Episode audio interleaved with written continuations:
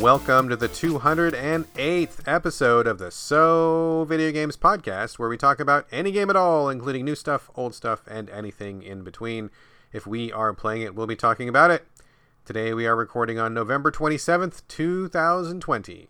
My name is Brad Galloway. I am the editor of GameCritics.com, and 50% of this here show with me is the guy who is still digesting a gut full of turkey, Carlos Rodella. Well, I don't think that's true. But did you uh, did you finish digesting? I, I finished digesting A. Uh, B, I had soy nuggets. that's almost just like turkey. It's like turkey. Um, tastes like chicken, and stuffing and pot- no, I didn't have potatoes. I had stuffing and biscuits and broccoli. So close, but not not so close. Did you have this particular dinner all by your lonesome? Since we are still under the uh, onus of coronavirus, or did you did you go anywhere? Do you have a pod of people you could have with, or how did it go for you? I need to make that pod thing. I don't have that. Um, I have a few people that I see here and there, like monthly or something. But no, it was me, me, myself, and I, and my video games and my PS5. You know, I did have dinner with the PS5.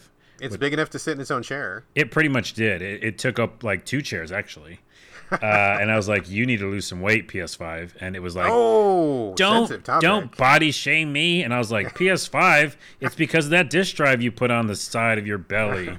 oh, it's got some junk in that trunk with that disk drive. Although I will say those fins need a trim, perhaps. But uh... and that's a haircut, so it's like a haircut and lose a couple pounds. Ouch! Ouch! weirdly enough, that's exactly what I need to do. well, you guys are in the same boat then, I guess. Uh, yeah, folks Tonight is a unusual show. Uh, this topic was sent in to us by a reader, Carlos Rudila. I don't know. What? That's a weird name. I don't know who sent what? this in. Do you know that guy? I don't. Never heard of him. It sounds like a weird name. Strange name. I don't know who that guy is, but he sent in this request that we do the top games of the PS4 since we are now as you have you know has heard us discussing talking about the PS5 we are transitioning out of the PS4 era we are leaving that good machine behind. But before we uh, put the wraps on it, I think we're going to celebrate it a couple more times. And part of that is tonight. We're going to be talking about Carlos's top 10 games of the PS4, my top 10 games of the PS4, and I did put this question out to Twitter and our listeners, and we got crazy responses. We got so many responses. In fact, we got so many responses, I actually had to recruit my wife to help me tally them all up because it was too many for me to do by myself. Well, you so, were doing tallying just like in the election. I was, and I counted and I recounted, and then we wrapped it the fuck up, and then we moved on. and then we so, moved on. Moved the fuck on. So we have your top 10 listeners, and I gotta say, I think your top 10 will be probably wildly different uh, than Carlos or mine. But that's what we've got on tap tonight. So we're not going to be talking about new games, not talking about games we played, just going to be focusing on what we think are our favorite experiences of the PS4. Carlos, does that sound like a plan to you? That sounds good. I'm excited to like send off the PS4. Uh, again, not saying that people who have PS4s or PS4 Pros, you can keep buying games because they're going to keep making them. But for us, uh, especially because we have so many games to review, we're going to be reviewing a lot of PS5 games. So Here's... Well, you are anyway. I, I still haven't gotten a fucking oh, PS5. I can't right. find them anywhere. There's they're not in stock. They're not available.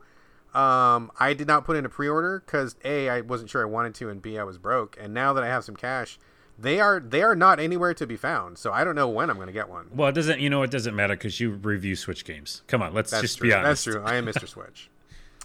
All right, so that is what we got on tap tonight. I say, uh, let's hit it, Carlos. And since this is your topic, why don't we start off with you? Now, uh, folks, before we get started, just heads up. Uh, I have 10 games, and Carlos has 10 games. Carlos's 10 games are in order, so he's going to be starting with number 10 and working his way up to number one. For me, I really struggled with this, and it really kind of depended on my mood and what what I was going for, and I had all these criteria in my head. So I have ten games, but they're not in any particular order. I'm not going to do a number one PS4 game of all time. I will just give you the top 10 games that I really like on the PS4 and they're just they're not in order. So just keep that in mind. And that's fine because I don't even know if mine are fully in order. I uh, full disclosure, how I came up with this idea is I just decided to do a YouTube video about it, and we'll put a link in the show notes, maybe. Yeah, Brad Galloway. We can do that. We can do that. Um, and so I spent like two hours and just drinking alcohol and like trying to go through and make my top ten and it was hard and difficult and i swore a lot like i swore more than normal in a is your number three jack daniels my number one through ten is. um, but yeah, so it was like a weird experience, and so then when I got done with it, I was like, fine, we've we've we spent this long. Let's just go and order them, you know. But yeah. I might have been off, so I'll take it with a grain of salt. I'll do it in order, but um, some of these are you know can switch around like yours. Excellent, excellent. Okay, cool. And at, when we get to the listener votes, um, we had one winner that was a winner by a mile. There was like such a large gap between the number one and everything else it's pretty fucking clear what you guys think is the best PS4 game. Uh, a couple close ones after that, and then we'll kind of go from there. So they're they're more or less in order. Uh, but just keep in mind, Carlos in order, mine or not. And I say, let's get started now. Carlos, if you would do us the honor, sir, what is your number 10 PS4 game? Number 10. Um, it's a staple. It's Fallout 4. Fallout 4. All right. Why'd you choose that? I mean, it's a strong game. I love the Fallout series. Um, I mean, I can't put it, I can't not put it on my list because it's Fallout. For me, it's one of my favorite, um, you know, genres as well as games and franchises or whatever you want to call it. And yeah, like I didn't really like like the base building part of it, and they didn't really make you do that a lot. But the rest of the game, it's just Fallout. Like, again, how can it not be on my list? It's Fallout that I love. I love the turn, well, the kind of real time turn based action RPG. And the story wasn't amazing but I didn't play it for that. I played it to get a hammer, level level up said hammer, Mister Melee, and just smash heads off. Um, you know, in video games, it's it's just video game violence, and that's all. You know, and it's just it's more of that. So for me, it's a pretty easy pick. If you have a Fallout game that comes out for your system, it's probably going to make one of my lists. Excellent, excellent. So that is Fallout 4. Wonderful. Uh, my first game, and again, these are not in order, just one, whatever came first on my list. Uh, I'll pick one of the biggest ones. Uh, the Last of Us, number one. Uh, I love that game because I think it tells a great story. I know a lot of people kind of go back and forth on the quality of the story, and especially about the ending. For me, I felt like it was all very well told. I liked the relationship between the two main characters, Joel and Ellie. I thought that was a good relationship. Um, felt very real in many points. Uh, I felt the story made sense, uh, more or less. The ending I thought was really strong. I know the I know a lot of people really hate the ending, but for me, it made perfect sense, and I really liked the way that it finished. And I will also say that I chose The Last of Us because the DLC Left Behind I think is one of the finest things I possibly have ever played in my life. Um, I think the handling of the characters in that DLC is just phenomenal. It felt so real. It felt so human and so believable. Uh, it was just a wonderful piece of writing that happened to be in a game that I already thought was very good. So I think The Last of Us is great. Although I will say, just a quick side note here. Uh, since playing The Last of Us Part 2, I think I like The Last of Us a little less because I feel like it did kind of uh, oh. uh, damage my memories of it a little bit. Uh, I know we talked about that when we discussed it on the show earlier about something that comes later kind of retroactively ruining something that you liked. And I, I feel it a little bit, dude. I, th- I feel like I like it a little bit less than I used to, which is too bad. It's but, interesting. That happens with like even like Netflix shows or like you know a series that you're watching. Yeah. Right. I think we talked about in this on this podcast where like you watch like season three of something and you're like, oh no, wait, fuck this show. yeah, it kind of reminds me of. Um, did you ever watch Buffy the Vampire Slayer? Yeah, yeah, that? yeah, totally. Man, me and my wife were so into Buffy the Vampire Slayer when it came out. We watched, I think, all the way up to season six or whatever. And then once they brought on like Buffy's sister that came out of nowhere and the weirdness that happened in that season, we just like totally all of a sudden did not like that show anymore and we never went back to it and it kind of like pooped on the rest of our memories of the show. Yeah. So, yeah, I think it's possible to retroactively ruin something and I'm glad I didn't finish The Last of Us 2 because I feel like I probably would hate both games after that and I didn't want to do that. So, anyway, that aside, kind of a tangent there, apologize for that, but The Last of Us Part 1 is something that I think is really great. I think it's one of my favorite uh, PS4 experiences, and I still think it's a it's a good ride. It's a good ride. So Last of Us is on the list. number one, not number two. Even just with number one. Yeah, even with Last of Us two existing. Yeah, yeah, but man, whoo, that was close. Okay, cool. Uh, Carlos, let us go to your number nine, sir. Okay, my number nine has an asterisk. Okay. Already, we're getting into weird things. Uh, okay, caveats. What's that? Why the asterisk? Uh, so it's Assassin's Creed Odyssey. Okay. I probably played 150 hours, I think, around. You know, like it's like Witcher 3 style. Like it's a lot of hours. Yeah. And if you play that game, you know there's a reason because there's tons of loot, there's tons of DLC, and you can just keep going. It's ridiculous. Um, and I really enjoyed Origins, and I like the new approach, which is essentially just like an open world RPG with kind of random loot, and and I like the system, and they always built beautiful worlds. The asterisk is because I made this list before Valhalla came out. So now Okay. I'm playing Valhalla, and I like Valhalla's story better, and I like Valhalla's world better, and I'm also playing it on PS5, and it looks like I mentioned before, redonkulous. So it's difficult. I kind of want to put both of those at number nine. But if you're playing it on five, do you feel like the fiveness of that game is what's really selling it to you? you're because, right. You're right. Because there is a PS4 version, and if you were to put Valhalla PS4 next to Odyssey PS4, Hmm. would that change your listing? Like, take the five factor out. Got it. You know what? Asterisk is gone. So stick with Odyssey then. It's just Odyssey then. We're just doing All right, PS4 cool. straight. PS4 Odyssey, I spent so much time with. I love the world they build. Yeah, you're right. Good, good, good call. Like Valhalla will be on PS5's list next year. Seems like a lock. Sounds good. And actually, I'm glad you brought this up because um, I did mean to mention this at the beginning of the show, and I totally forgot. Apologies, folks. So, Carlos, I don't know about you, but as far as my list of these games go, these are not PlayStation 4 exclusives. I know that some people were like, were telling us to make a list of exclusives, and I'm like, well, I don't really want to do that because, just because, you know, I it's like. I don't really like a lot of the PlayStation 4 exclusives. I'm not sure if I would have been able to come up with 10 if I was sticking to PS4 exclusives. So for me, these are things that I played on PS4. They're available on PS4. Maybe a couple of these are available other places, PC, Xbox One, whatever. I'm not going to be that picky. Are you that picky, Carlos? Did No, you, no, no, did no. you draw that line? No. I didn't No? draw that line in the beginning either. I just it's like what I what did I play on PS4? And also, um, that being said, I played it on PS4 Pro. Uh, most of them, I think most of them. Uh, Okay. And so then that actually was a reason why um, I was playing it on that system, you know, to get the little bit of HDR or Right, whatever, right. you know. So Get yeah, that extra juice out of it, sure. yeah. Okay, so just to be clear about that, uh, I don't want anybody writing in afterwards and saying, "Well, these are not PS4 exclusives." I, I totally get that. That's not what this list is. I mean, I, I that wasn't our goal. So if, if that bothers you, I apologize. But this is going to be the things that we played on PS4 that we loved on PS4, and we're just gonna we're just gonna leave it at that. Yep. Okay. And also, you don't need to apologize, Brett Galloway. Well, you know, sometimes you know, I just just being polite. Just being We're- polite. We're- love our listeners. We're setting the rules, and it's uh, PS4 games we played on the PS4. That's it. That's that's it. That's exactly it. Okay, so you had Assassin's Creed Odyssey. I think I've bought that three times and I haven't played it yet. I gotta play that. Uh, my next game, oh man, one of my favorite games of all time, easily of all time. It makes its home on the PS4. Helldivers. I love Oh, yeah. Helldivers so much. I know you're not a fan, and that's totally fine.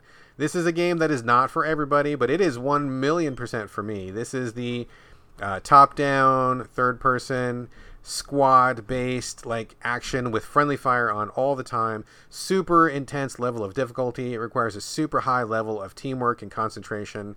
One of the most difficult things I've ever played. One of the most frustrating things, but also one of the most rewarding and just fucking awesome. Um, played Helldivers with my wife and my son and we spent a lot of time just going through it. And in fact, um, I know that there's been some recent DLC that has increased like the level of difficulty, which I thought was already pretty tough. But my wife and I actually went through the entire game on every single level of, difficulty, and we did basically every single thing. Um, the only thing we didn't do was there was an achievement where you had to kill I think 100,000 enemies and I think I got 3 quarters of the way there and I just was like okay I'm good I don't I don't need to kill 25,000 more enemies Yeah, yeah, yeah. um, but other than that, we did like literally everything and just like totally rinsed that fucking game. We had the best time, and in fact, I love Helldivers so much that I had a custom piece of art made for us uh, as Helldivers. So it's on my it's my uh, living room wall. Holy shit! I didn't know that.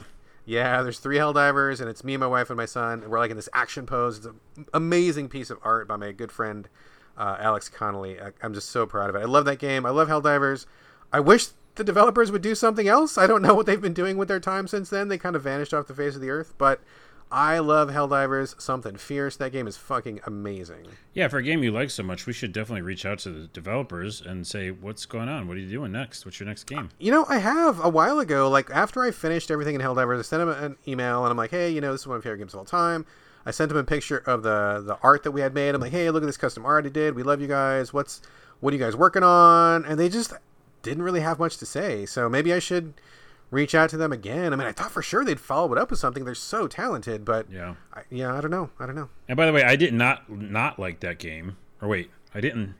not like that game, but uh, I I enjoyed it. It just didn't not to the level as you. You're like insanity for it. I am insane a fan of that game. That is absolutely like so. But but to be fair, I had the right setup, right? Like I always had at least one person because my wife was playing with me. My wife's an awesome player too, so I always had at least one person around.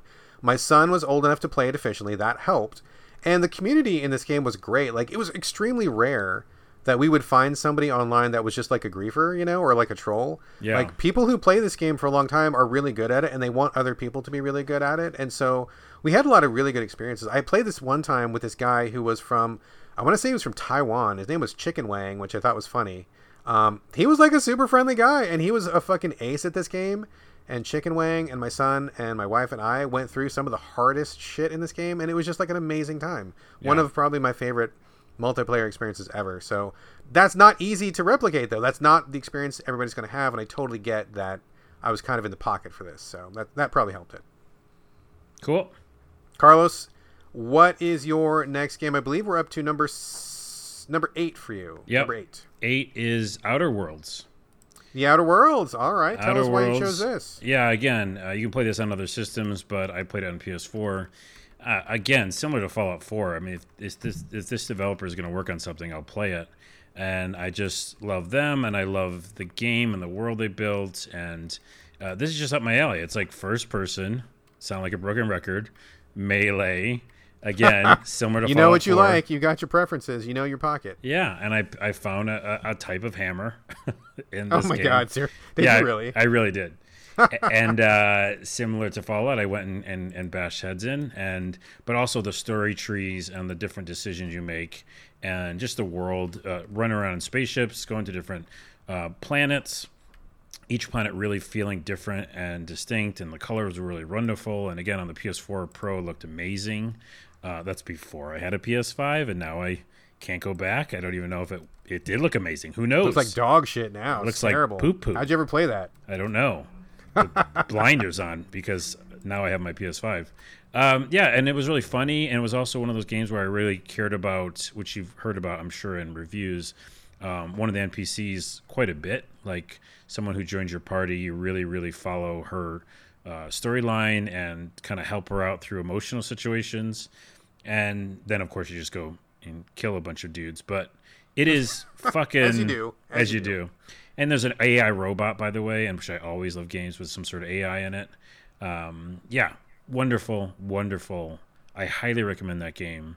Uh, if I, it'd be amazing if they did uh, an update or like a s- Outer Worlds two for PS5, I would just be all over it. Excellent, excellent. I I tried that and I I kind of bounced off it, but I think I just wasn't in the mood. I actually have a copy of it. I'm gonna try to come back to it once uh, this fourth quarter madness uh, wears out. But uh, yeah, I'm gonna give it a shot. I know Yeah, you, you should. really highly of it. Yeah, I will. I will. I will. We'll talk about it probably. Uh, okay, so that was Outer Worlds for you. My next game for me is Grow Home. Uh, this was a very small kind of indie project that was created from an internal team at Ubisoft. Um, a bunch of people, a couple people, not a bunch, but a couple people at Ubisoft wanted to do something different.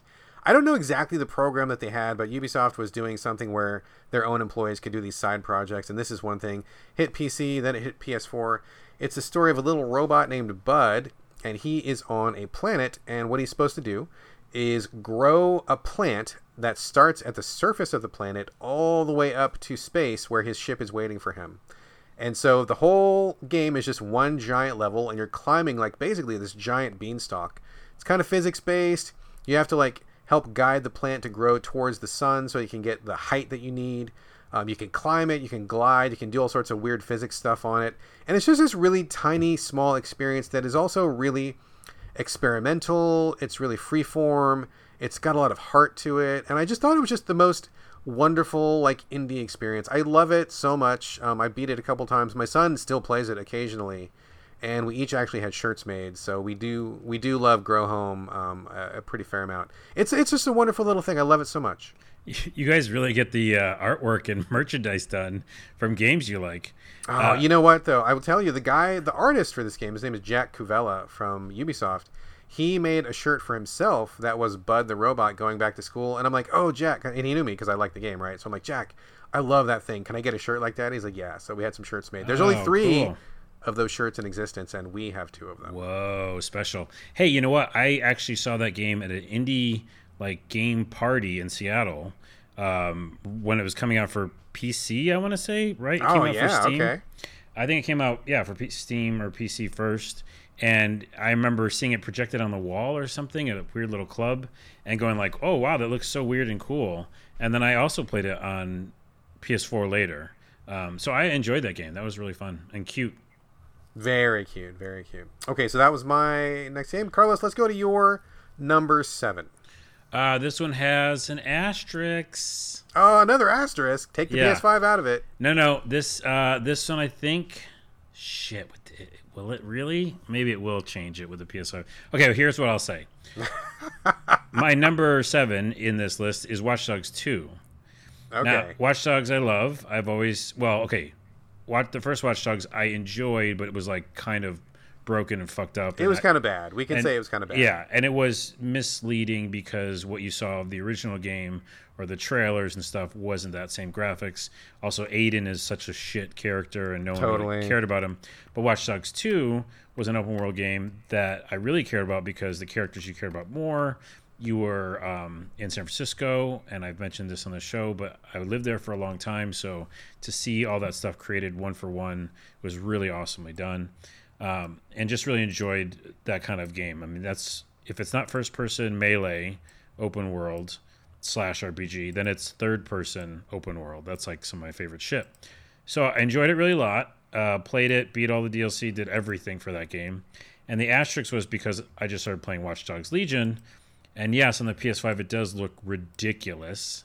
Graphics so it is. It is again. Take the PS5 out of it again. But, but But No, you know what? I'm going to take it out. I'm editing myself along with your help because I think now that I've finished Watch Dogs Legion, I still like Watch Dogs 2 overall better. Like how story wise or yeah, gameplay wise? yeah, kind of everything because I feel like it all kind of came together better, and and Watch Dogs Legion was really cool and um, just a different experience, and it definitely has like you know fighting the fascist regime and fighting cops and authority, but it's done. Watch Dogs Two is done in a kind of more chill way, and I just had more fun playing Watch Dogs Two Interesting. if that makes sense. Like Watch Dogs Legion was kind of heavy, and I was like, whoa. Um, yes, so we'll take that asterisk away again, and it's just Watch Dogs 2. Watch Dogs 2. That is a favorite of a lot of people, so I, I can easily see why you picked that one for sure. Uh, let's see. My next game, in no particular order, is one that we talked about at length uh, when it came out. Death Stranding. I think I'm going to choose that one. Oh, I so so I do have an asterisk with this one, but it has nothing to do with the PS5. My asterisk is that I think the story in Death Stranding is absolute garbage. We talked about this. I think the story is awful. Kojima, Hideo Kojima, absolutely needs script help, and he absolutely needs an editor.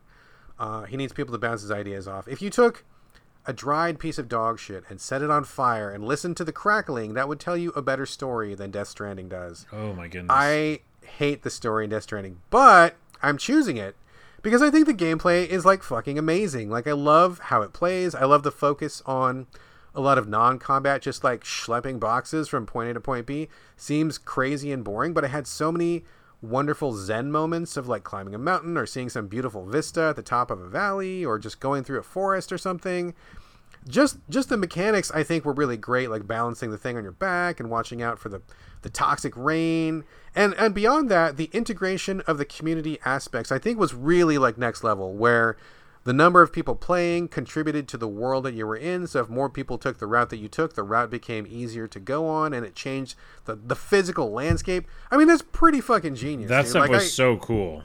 super genius. Like, you know, I don't think Kojima can write his way out of a paper bag, but I give that dude props for being a mechanical design genius. Like his gameplay elements are just is off the hook. Like, I mean, nobody does gameplay like Kojima. So I give him props, and because of that, I do choose Death Stranding because, story aside, I just had the best time just playing that game. Like driving that motorcycle on an open field, grassy plain, bringing a box to somebody, just going back and forth. I just it seems like so weird and boring, but man, I had the best time playing it. So I really I'm going to stick with Death Stranding even though I do have a lot of caveats with it. Yeah, it almost made my list because of that point where we both, when we talked about it in the show, we were just so excited about the experience and like you said the other players affecting the world and just the weirdness of it and the desolate area that you're going to and just it's crazy. We have like experiences and moments from that game um, but it's not on my list. Yeah. No i mean i hear you though and i and i, I don't begrudge anybody who doesn't choose it. I think there's a lot of reason for it to not be on anybody's list um, but i you know I, I think those moments that you mentioned those moments for me were strong enough and it was so different and so unique that i had to I had to choose it. So all right, there we go. Uh, so that is me, uh, Carlos. Let's go to your number six. What you got? Uh, Final Fantasy 15. Ooh, okay. That's the boys' uh, boys' day out, right? Boys' day out in their car, having fun, uh, going and driving around. Um, I think hitting on girls, maybe. That was that was that lady in he said the mechanic or whatever. Yeah. I, I never I never played it. I cannot say. Okay, there's a mechanic and she's like scantily dressed. It's kind of weird. Besides that, uh, Final Fantasy 15. Love the action. Love um, again third person RPGs. I just love this game to death. Again, something similar where I played 100 plus hours, uh, beat it, then kept playing it, and right now, uh, I might go back to it because they just released a PS5. Um, I think it's PS4 and PS5 version where they've added all the DLC, uh, which I don't think I actually played one of the DLCs, and they added a first-person mode for part of it, which is really? crazy. Yeah, and then they also added a dungeon so that if I restarted it, you can go right to the ending of the game, beat it, and then play all the DLC. So I might go back. I digress. The reason I like it is because yeah, the um, the real time action uh, in the RPG is fantastic. It's like did you have a hammer? I didn't have a hammer this time. No, but remember this is the one. This is Final Fantasy. You're playing lots of characters, so you don't just play one character. You you sometimes do, but lots of times you're switching back and forth. So yeah, it's just done well. I mean, it was so beautiful. Again, PS4, I think PS4 Pro, and looked amazing, played amazing the ending was one of my favorite Final Fantasy endings ever. Um, I don't want I won't say a spoiler about it, but just how it the literally the last scene was fantastic. Uh, I love it. I love it to death. I love it so much that I might go back and play it, which I don't do for RPGs, but there's enough there that I might actually do it. Let me ask you a question. So I've never played this one. I kind of fell out of JRPGs a while ago because I just felt like they were just too full of stuffing and they take too long, and I kind of lost interest in them. I got tired of a lot of the tropes too, but I have heard a lot of people pick this one as one that they really enjoyed, and it does seem to really be off the beaten path as far as earlier Final Fantasies go. I will say um, I was considering playing it a while ago, but one thing that stopped me was I heard a lot of people talking about like a late game dungeon, and I don't have a lot of details, but it was like you were in a prison or something like that. And I heard a lot of people say it was like an absolutely like hellish experience. And when I heard that, I was like, well, maybe I'm not going to play this then.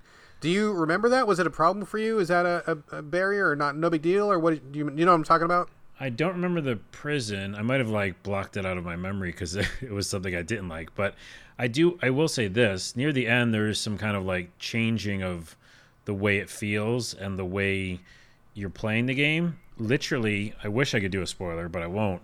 But one of the characters has a really big thing happen to them, and this is another reason I like it because I thought it was just going to be like, oh, you know, I had to talk vague here. Uh, oh, it's like some little big life event for you know one of the characters, but it's a life event for the character that actually affected gameplay. And I was like, whoa, this is crazy. So near the end, it got really different, I would say, but I think that's a strong suit. I wouldn't say it's a, a negative thing. Okay. Well, I don't have the specifics. I just heard like at the time that it was out, a lot of people were like having some real sour stomach over it. So it kind of spooked me a little bit. But maybe I'll come to it. Maybe once I get a PS5 or something. Maybe I'll get it on sale or something. We'll see. Yeah. Uh, okay, so that is Final Fantasy 15. Uh, my next pick, again in no particular order, I think I'm gonna have to choose Shadow Tactics: Blades of the Shogun. This is a turn based squad tactical action, somewhat in the vein of like an XCOM, but not really, because you have a very specific group of ninja and samurai that you're using, and the levels in this game are absolutely huge. They're really intricate, they're very difficult, and the difficulty level of this game is pretty high. It's, it's pretty steep. But um, they do a quick restart thing, which is great. You can save as much as you want.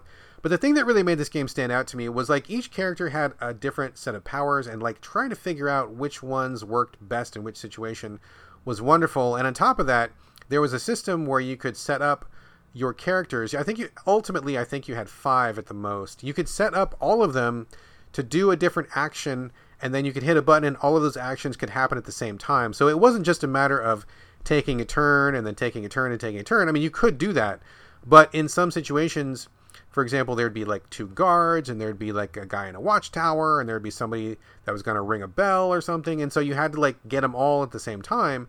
And the intricacy of like taking all of your squad, lining them all up in different places, and having them all do something different. One ninja's gonna, you know, fire an arrow. One guy's gonna throw a shuriken. One guy's gonna stab somebody, and then you hit a button, and it all goes off at the same time set up some really really interesting situations tactically and i thought it brought a kind of flavor of gameplay that i haven't really experienced uh, not not very often maybe like once or twice before but that kind of gameplay doesn't come up too often because i think it's really difficult to do and shadow tactics did it amazingly i just yeah. and the story the story also was quite good there was a number of really emotional pieces dialogue was great i really felt like i had a good team of characters and not just like random grunts on my team you know like i really appreciated they took some time to to illustrate the humanity of these these characters. So Shadow Tactics to me was wonderful. Shadow Tactics Blades of the Shogun. Okay, so uh, that was Shadow Tactics Blades of the Shogun. Carlos, what is your number five? Oh, I think I'm picking Red Dead Redemption 2. Okay. Yeah, that is an open world game again. Guess what? Surprise. I like open world games. Um, it, eh, I mean, this is, you know, one of the most realized open worlds. It just felt so real. Um, again, before PS5's Valhalla, which feels very real, but it, at the time it was unbelievable. I love how they do the music um, when they bring the music in in certain scenes. It's just so epic, and the world just felt like a living, breathing world you wanted to be in. And the old west is fun, and the story was intense and you got to really care about your settlers, your like uh, village that you kind of build up, and the people that go on the missions with you. And when people die, which spoilers some do, you feel bad. And then, without saying too much of a spoiler, the ending is like a, not a happy ending, and that's very interesting, and I like that. And then you've probably heard the rumors, but there's like a game after the game. Do you know about that part? I don't know anything about it unless you're talking about the online stuff. No, no, no. Uh, there is a almost. It's basically like a like another campaign after the game's over. Oh, uh, okay. And it's really crazy because I don't want to spoil it, but it's something really, really cool where you're like, oh, the credits rolled, but I'm gonna play another game now. That's it's insane. So um, I fucking love this game, and it's just so realistic, and I love how the NPCs reacted to uh, things you did to them or like you you know it just the world felt alive and the, the animals etc so uh, the only thing that's bad about this game uh, and I, I know we're not supposed to do that because these are top games but the horses would run into trees and come on. Come on. Besides that.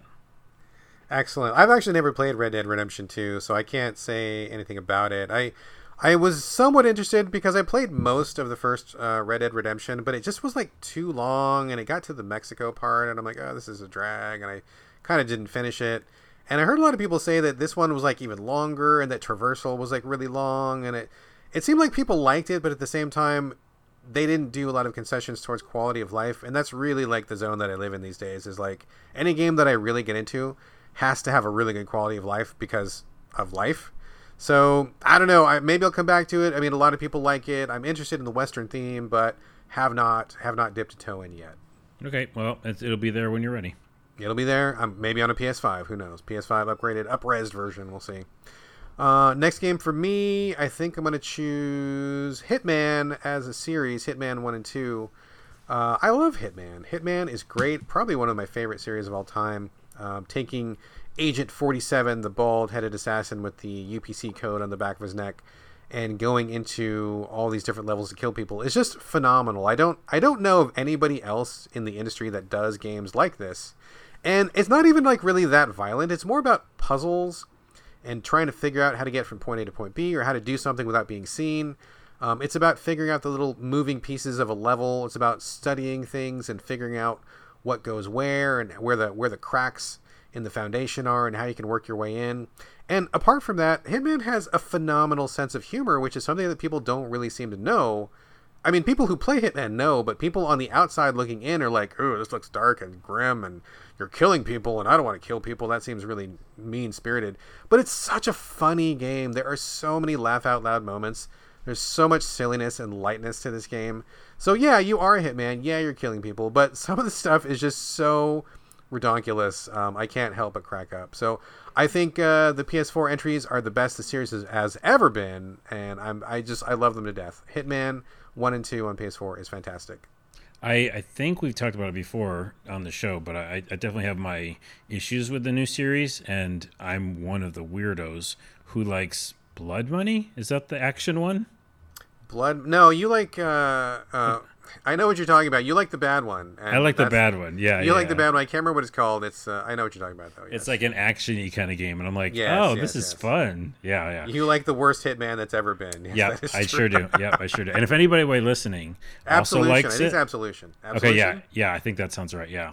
And if you like that, please message me on Twitter, ON8WA, and say you're not wrong. It's really fun. All right, moving on. Uh, Carlos, what is your number four? Uh, God of War.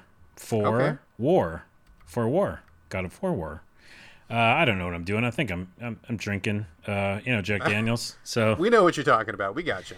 Anyways, God of War. Come on, it's got to be on everybody's list. I think. I don't know if it it's is, on your It list. is not on my list. Ooh, not even close. It's not even close. Not even close. Okay, well, I did enjoy it quite a bit. I love the reboot. I love the world that existed, uh, the whole telling the story. The the son experience was really interesting. Having a son, a virtual son. What? You're laughing. I was just laughing because you said the son, and I just thought of him going "boy" like he oh, did. yeah, know, yeah. It's funny. Yeah. Well, what's really interesting is that you know, um, and this is not saying too much, but like you go through different things with that kid uh, as his father, and like at some point he doesn't listen to you. Like it's a minor spoiler, but he's like, you know, normally you're just like telling him all these things, like you're the wise old God of War dad. But then at some point he's like, "Fuck you," you know, and he doesn't listen to you. And I was like, "Wow, this is an interesting experience I'm getting out of a game where like I'm really frustrated with my son, and I wish he would listen to me." And then there's a really cool like surprise thing at the end, and really good voice acting, just well done. And, and at the time, again on PS4 uh, it just looked beautiful. So overall, really really fun adventure game. Uh, some of the fighting got a little frustrating near the end, but uh, really really cool. That hammer thing, you know the what's it the um, the axe the axe that comes back to you. Yeah. Just really really really cool mechanic, and a ton of other games like copy them after that. So yeah, I think it had to be on my list because it was a pretty powerful moment for me to go through that experience and uh, with the graphics, with the story, but also with like this relationship with a kid, which I didn't expect to get out of a game.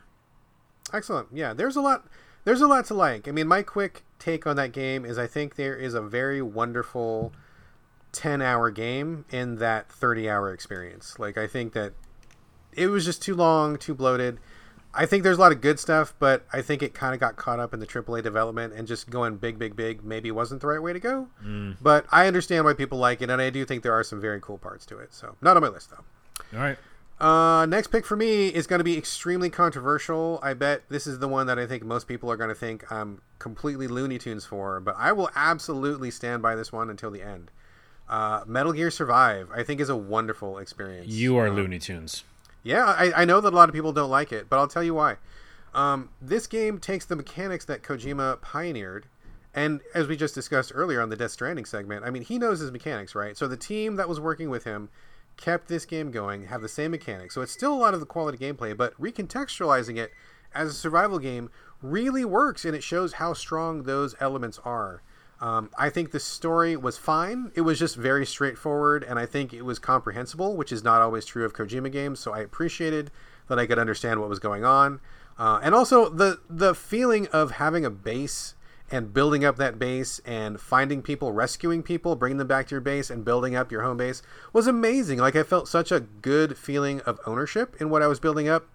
and the the feeling of going out to these places to have these near death escapes, dodging zombies, bringing back a survivor, running for your life. There was like so many exciting aspects of it, and I felt like it was a perfect balance between actiony but not pure action and survival and crafting but not too much of that like it was like right in the sweet spot where i felt like everything was exactly the way it needed to be and i know this game got totally shit upon when it came out by all the metal gear fans and, and the haters and stuff but this game did not get enough credit for what it did right and i feel like it's a wonderful wonderful experience i loved it i had a great time so I stand by, by this one as one of my favorite uh, PS4 titles. I will say this in your defense: when I did play it, I remember going like, "Well, this is more Metal Gear than people are giving it credit for." Totally. You know what I mean? Like as soon as I started playing, I was like expecting this action game where I'm running around doing like all this like killing of zombies. It's not that at all. No. It's it's very much like set up a base and do these kind of strategy things that you would do in Metal Gear. I don't know why people didn't talk about that more. So um, I just I also didn't care for it, but I did. You know, it's more Metal Gear than it than people think. I agree. I agree. Um, okay, uh, let's see, Carlos. This brings us to your. Ooh, we're getting close to the end here. Your number three. All right, here we're in the top three. And, top uh, three. Let's do this. My voice is going to change now. Let me get Getting deeper more and more serious. gravelly, so you know we're serious. Yeah. Yes, exactly. Or, or I've been drinking more. Um, number three, which easily could be a number one, Greedfall. Greedfall. Ooh, I was just reading up on the new version and some new DLC coming for Greedfall. Ooh, I will be playing that for sure. And they're working on their next game um, right now. I think they are far in development on it. I don't know. You can check me on that. But Greedfall, um, oh my goodness, Spiders, is that right? Spiders, yes, that French studio. Oh, I love them to death. I love them to death. And we've talked about on the show many times. Uh, very, very cool, again, third person RPG. Yes. There's a theme. Yes, I played melee. Yes, I hit things with a big stick, probably. I forgot, I forgot what my weapon was in that game, but um, you do have to actually shoot in that game sometimes. So there's actually like muskets and stuff, but um, really fun. There's all these factions, and you basically can pledge allegiances to different factions, and they can help you out later in the in the game. So there's kind of multiple endings as well as multiple paths through the RPG it's a really believable world in the fact that it's this uh, mix of fantasy and realistic uh, from that time period. And in general, I did find like some native type people, uh, and it was really fun to align with them. And essentially, I think I told you on the show that I aligned just with them at the end of the I game. I do recall that. I do recall that. Yes. It was like your alliance is unfavorable, unfavorable, unfavorable, and then I was like with the natives, very favorable. Uh, so yeah, I, I, liked how I got to align with the with the group that I wanted to align with, and I feel like I really role played that game. So uh, a fantastic RPG. If you haven't played it, I think it's like eight dollars or something now. For some reason, it's on sale. Um, don't quote me on that. It's not eight dollars, but it's cheap-ish, and it's fantastic. And you'll spend tons of hours in it. I dipped a toe into it. Unfortunately, it got released when I was in the middle of a lot of um, review commitments, and so I didn't have a lot of time. But I did try like the first, I don't know, like two hours of it. I really liked what I saw. I really want to get back to it. I'm a big fan of spiders, and this thing is totally right up my alley. Like it's kind of Euro janky, it's kind of freeform, it's got this weird theme. I, I like everything I saw. I just need to make some time for it, so I definitely want to get back to it. But there is a PS5 version on the way, and I believe there's also going to be some new content for it as well. So maybe people who have not played it yet can maybe check it out on the PS5, and I think I have seen it on sale multiple times for the PS4, so you can you can get into it pretty easily. Yeah, I mean, just it has Elex vibes all over it, so absolutely, and that's good stuff. Good stuff. Um, let's see here. My next pick, one that uh, got really overshadowed when it released. It picked a, like the worst possible day in the world to release. Uh, I choose Mad Max as one of my favorite experiences Ooh, on PS4. Yes. I love Mad Max coming from Avalanche. You know, it's not based on the film that everybody loves. Um, you're not going to have Charlize Theron or anything in there, but using the same IP, the same idea of this guy being out in the wasteland, building up a car. You have a buddy who rides around with you, and you're just like in this desert, and the desert is gorgeous. The weather effects are gorgeous. The world is just like awesome to drive through. There's so much great action on foot in your car it's just a really really well put together game and i thought it was just fun as hell to play i really loved what they did with it and very true to the concept of the ip unfortunately it released exactly on the day that metal gear solid 5 released and everybody in the world wanted to play Metal Gear Solid 5. So so most people did not buy Mad Max uh, because they only could buy one game and they bought Metal Gear Solid 5. And all the people in the review sphere who had to review Mad Max got real salty because they wanted to be playing Metal Gear Solid 5, so they rushed through Mad Max as quick as they could. Hurry, hurry, hurry. Scurry, scurry, scurry. Just get through it. And they were all super bitter and sour because they were rushing through, uh, you know, like a 20, 30 hour game in one weekend so they could get to Metal Gear Solid 5. Most of the reviews do not give it props for what it does well. It got a real bum rush, and I'm very sad about that because Mad Max, I think, is pretty fucking awesome. It's pretty awesome. I would I forgot about that. Um, I actually totally forgot about it from my list, but I would put it in at least my top twenty and top fifteen. Even it's it's really good. It's like surprisingly good. Yeah, it's shockingly good. I really I think it's great. So, uh, Carlos, that brings us to your number two.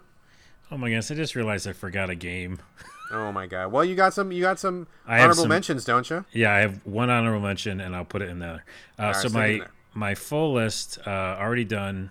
Number two is Horizon Zero Dawn. Wow, really? I'm surprised. Really? Why are you surprised? It's a fantastic I, game. I know it's not, but I'm surprised. I don't remember you talking about it that much. Did we talk about it, or was this before you were on the show? Hold on, I'm gonna rewind for a minute. Did you say no? It's not. Yeah, it's not a great game. Oh, so we didn't talk about it on the show then? We must not have talked about it on the show. we would have hit this con- con- um, conflict. I, can't even talk because I'm so angry. Spitting oh, fire already. wow.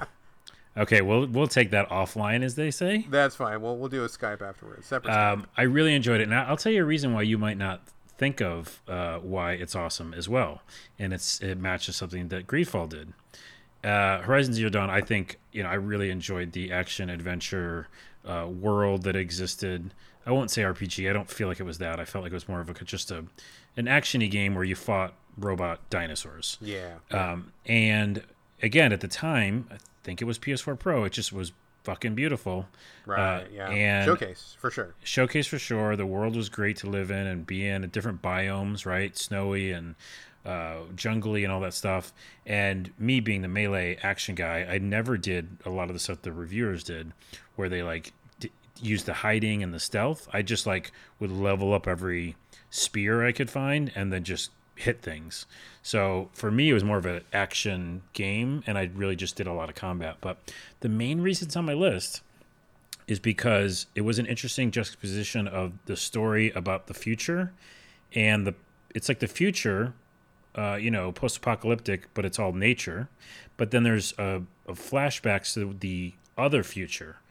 So I know I'm getting confusing, but basically, if it's 2020 now, Horizon Zero Dawn takes place in let's say 3020, and they flash back to like 2100 or something, right?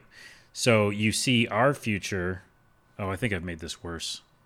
I think I think we get the gist. I mean, there's juxtaposition of time periods back and forth. Oh I mean, I, I, get we get what you're saying. We get you. You know, time is a construct. Um, so, anyways, I just liked how they jumped back and forth and showed like old memories, and it kind of got you more invested in the character because you learn a lot more about you know where she came from and what what, what the plight was. But then the best part is the DLC is similar to Native Americans. It was the wintertime DLC, right? The frozen yeah, frozen yeah, thing? Yeah, and it basically felt like you were going to meet in like an a native tribe, and some people go like, "Oh, that's like um, you know what's the word for it? Um, appropriation. Appropriation. Yeah, I don't think so. I think they just took cues on a, a native type culture, and then they made a fictitious one, and and I think it felt great. Like for me, it felt like something that would be, you know, existing that you could go talk to and talk to the wise old woman and I don't know, it's just really cool. So it kind of extended my love for that game. Uh, but yeah, in general, it was beautiful and I really in, did enjoy where the story went to, especially after the DLC. Excellent, excellent. Yeah, that's a that's a very popular one. I know a lot of people really like that one a lot, so that makes sense. Uh, let's see. My next pick, second to last pick, and again, these are in no particular order. I think I'm going to do a little bit of a cheat, so maybe a little bit of an asterisk. Um, I'm going to pick Yakuza as a series because you can now actually play the entire series on PS4 and I actually would recommend it, even though that's a huge undertaking. I mean, hundreds of hours of game there, but this is one of the few series where it really does matter about the story, like the characters, how they grow over time, the events that happen. And if you play one one through seven or whatever it is, that's maybe there's eight. I'm not sure exactly. Uh, like it really grows and changes. Like the, the time you put in really pays off, uh, and every time you get a new game, you they call back to things that happened in the past, and you remember why certain characters behave a certain way because of something you did two games ago, and it just it ties together in a way that I think almost no other games do, especially over that length of time. Um, you know, a lot of games can have you know one or two game arc of story, but this is like like I think the original arc is like seven games, and each game is like monumentally huge. And the writing I think is really great. So I love the Yakuza series, and I, I picked them all because you can play them for the first time now on PS4. Where originally it was like the first two games were on PS2, and then there was a couple that were on PS3, and then there's a couple on PS4, and if you know they weren't backwards compatible for a while, and all this all this nonsense. But now I think they've done their homework. Um, the series has really taken off after being kind of a niche kind of thing for many years. It's it's reached the popularity that I think it deserves, and now everything's been upgraded and remastered and re- remade, and you can get the whole schmear on PS4. So I'm playing um, Like a Dragon right now, and God, you know, I don't know how these developers keep doing it because I thought I was done with the series. And I, I tried Like a Dragon, and I'm like, God damn it! I stuck me right back in. These games are so fucking good. It's so good.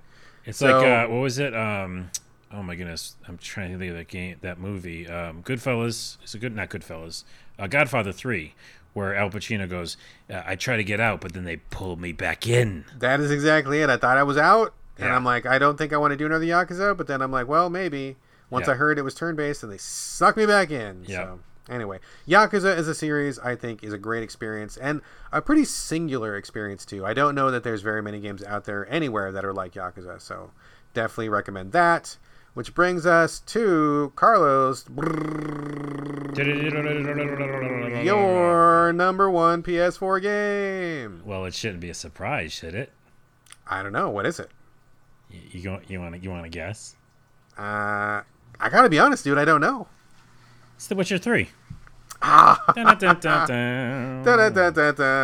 Okay, all right. That's that is that is a good choice. Uh, gosh, because you know that is also my is the one I was going to talk about next too. Really, it's your number one, or are you the next one? I mean, one? not my number one, but I did save the one that I liked a lot for last. So I think we're talking about the same game at the same time. Well, we didn't plan that. Um, yeah, I mean, what is it? 200 hours I played. I played a weird number of hours in this. It's a lot of hours. All the DLC. Uh, played all the DLC, every single second of it. Kept playing it after that. It was a very good game. Right now, in my opinion, Valhalla looks better, is similar, um, but The Witcher 3 is not just for its graphics, as you will probably talk about soon. The stories. The stories are so cool and so interesting, and all the side missions, I'll say most of the side missions, were whole little stories unto themselves that you really cared about, and they weren't just fetch quests like go get me some flowers for some fucking stew. They were like, oh, there's a ghost and it has an unrequited love, and there's a whole fucking melodrama happening here. Um, fucking fantastic. I mean, there's not really much to say about it. Yeah, I think everybody pretty much is hip to The Witcher right now. I mean, I think a lot of people have played it. Of course, it's available on other platforms and, you know, the TV series and there's books and everything. I mean, I love The Witcher. It's probably one of my favorite games of all time. Uh, like you said, and I tried um, Witcher 2. I, I kind of liked it, didn't really get into it. I wasn't sure I was going to like Witcher 3, but man, um, the gameplay improvements are pretty monumental over Witcher 2. But like you said, it's all about the story, right? Like Geralt of Rivia is a wonderful character, like Yennefer and Triss and all the rest of the cast are great characters. Um, I mean, like you said, every side quest was worth doing. I didn't do like every little question mark on the map because that's like a jillion question marks on a giant map, but I did every quest that had story attached to it, and I thought it was like absolutely worth the time. Like I am Mr. Short Game, but like I I think I was pretty close to 200 hours as well. And it just every minute of it was like I want more of this. Like I love being in this world. I love doing these quests. I love what's happening. I mean, just start to finish, just monumental experience. I loved being with this cast, and I I'm very very uh, grateful that I played it. And I think it's just it, it pretty much stands alone. It's a it's a real accomplishment. Yeah, and there's something that happens that we can't spoil near the end that was really fantastic and different. Do you remember what I'm talking about? Like the very unusual, world changing kind of thing that happens near the end? I mean, maybe yes, maybe no. If you're talking Okay. about something related to the ending, that is something that that's probably my only criticism of Witcher 3 was how they figured out what ending you got. I felt like was kind of horseshit.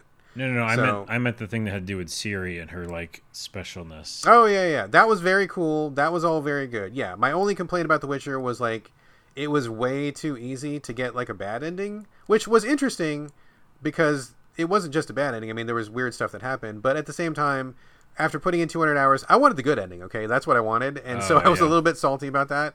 But other than that, great game. Yeah, it's fantastic, and also made me enjoy this series that much more because I was like, I love this world. I want to watch more of it.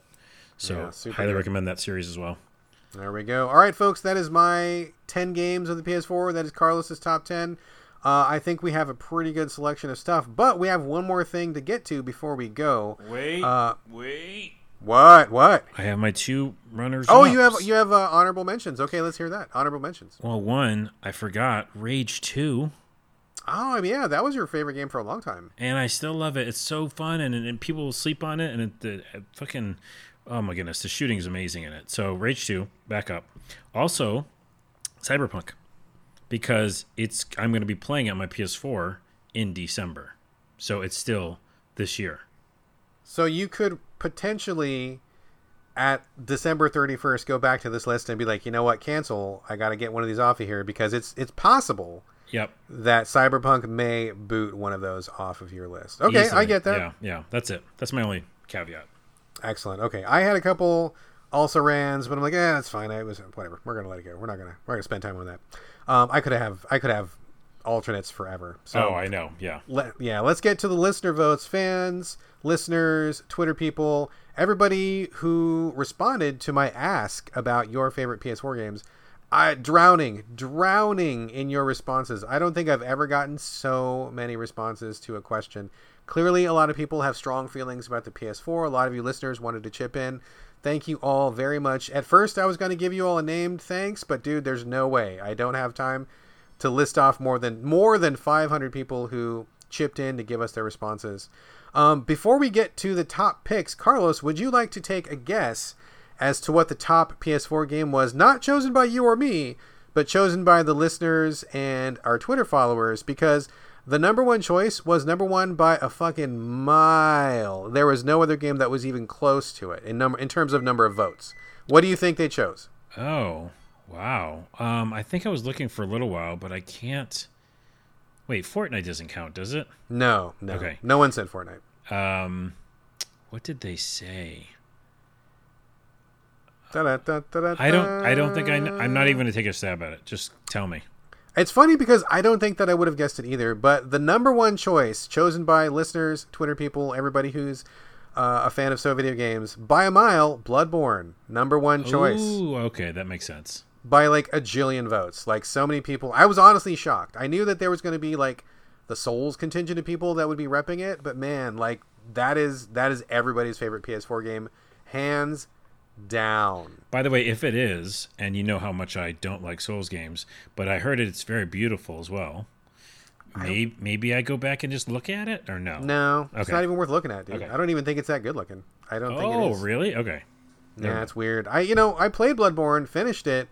I like parts of it, but I also have a lot of problems with it. It's not my favorite experience at all. So I get people like it though. I mean, there's a lot of cool stuff to it. So I, I can see why they chose it, but not as as we just heard, not even on my top ten. So uh, next one down, uh, second choice, God of War, which you chose. Mm, good pick. That one got a good number of votes.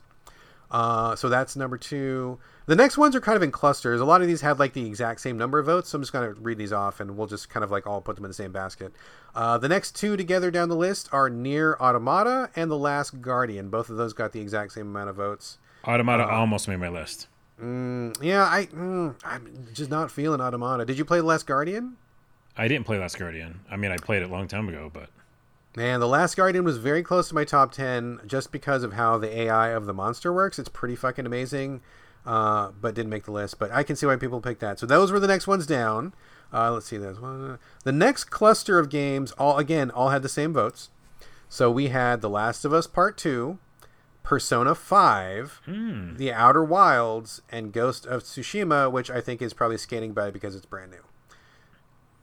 Yeah, and, and and at the time, again before PS5 and ray tracing, it was you know the most fantastic looking game on PS4.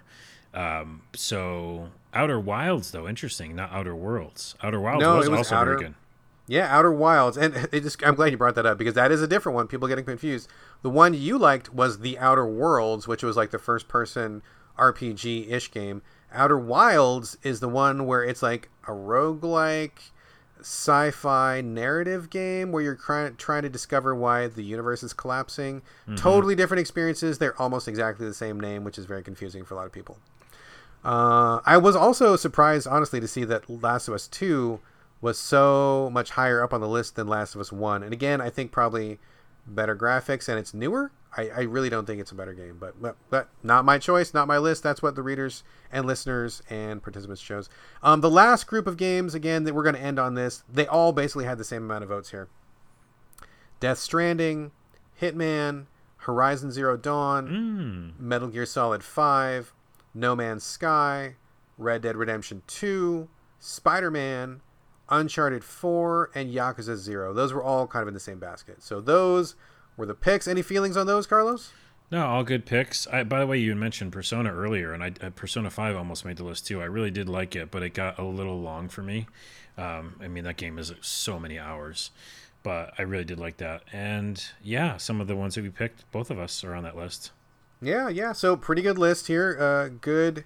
It, it's interesting too because I think that a lot of the, the listener uh, picks are ones that I think are uh, PS4 exclusives. Many of these on the list are PS4 exclusives, um, which makes sense. I totally get that. And a lot of them I think are a lot of AAA stuff on here too. So that makes sense as well. I think you and I both maybe we enjoy our AAA, but I don't think that we are particularly like devotees of AAA. Do you think that's fair? Yeah, and I, I mean, we, we we play Switch games, we play indie games, we play. I play always the weird ass fucking Steam games. Um, but yeah, it's just whatever kind of resonates with us. Last time for me though, especially on these PS4, I definitely played some indie games that could have made close to a top ten. But the reason why for me personally, and maybe why some of the listeners also put that on their list, is how many hours you get out of a game. You know, True, true, very true. like we don't want that to be padding and we've talked about it in the show before we don't want like a, a game to get padding of 30 40 hours just to be longer but when it does it in the natural way that it would then it's it's memorable to us you know we we've been in that world for a very long time and i think that's why it makes our list more than a cool experience or something Yeah, no, that's very true. That's very true. Uh, okay, well, that is it. We got my top 10. We got your top 10. We got the listeners' top 10. I think those are a great spectrum of games to choose from. I think anybody who perhaps wants to catch up on some of these will be in for some really great experiences. And I think this was a good way to close out the, or, you know, quote unquote, close out the PS4 era. I mean, new games are still coming. I still don't have PS5, so don't close it just yet. but I think we are transitioning, and I think this is a good way to send it off. Wouldn't you agree? yes and uh, all those are great picks anybody listening to any of those games uh, go buy one of them at least if you can Absolutely, absolutely. All right, folks, that is it for this special show. But before we go, as usual, we want your questions and comments. Hit us up, so videogamespodcast at gmail.com. We are on Twitter as a show at so video games, but you can reach us individually. Carlos, where can people find you this week? youtube.com slash a lot of things and that's where you'll find that video uh, under a lot of games which is the where i'm painstakingly going through and making this list and drinking alcohol so go youtube.com slash a lot of things Excellent. As for me, same as always, B R A D G A L L A W A Y, all A's, no O's, on Twitter, on Instagram. And next week, we will be back with a regularly scheduled show. Although, I do want to give you a heads up that very near in the future, we are going to be doing our best game stories of all time. Another strong response from the listeners. Another one where I had to recruit my wife to help me write them all down because we got so many responses. Um, really, really happy that we've been having so much um, interaction with the the fans lately. So that's great. We got a lot of uh, good stuff to talk about then. But you can look forward to a regular show next time. And it's probably going to be a jam packed one. I don't know about you, Carlos. I've been playing a shitload of games that we got to talk about. yeah i have like at least five in the hopper as they say It's going to be ridiculous. So join us for episode 209 next time. But for now, uh, that's it for the show. We'll be back before you know it. This is Bye from Brad. and I'll see you later mr alligator from carlos Rodella. Smooth.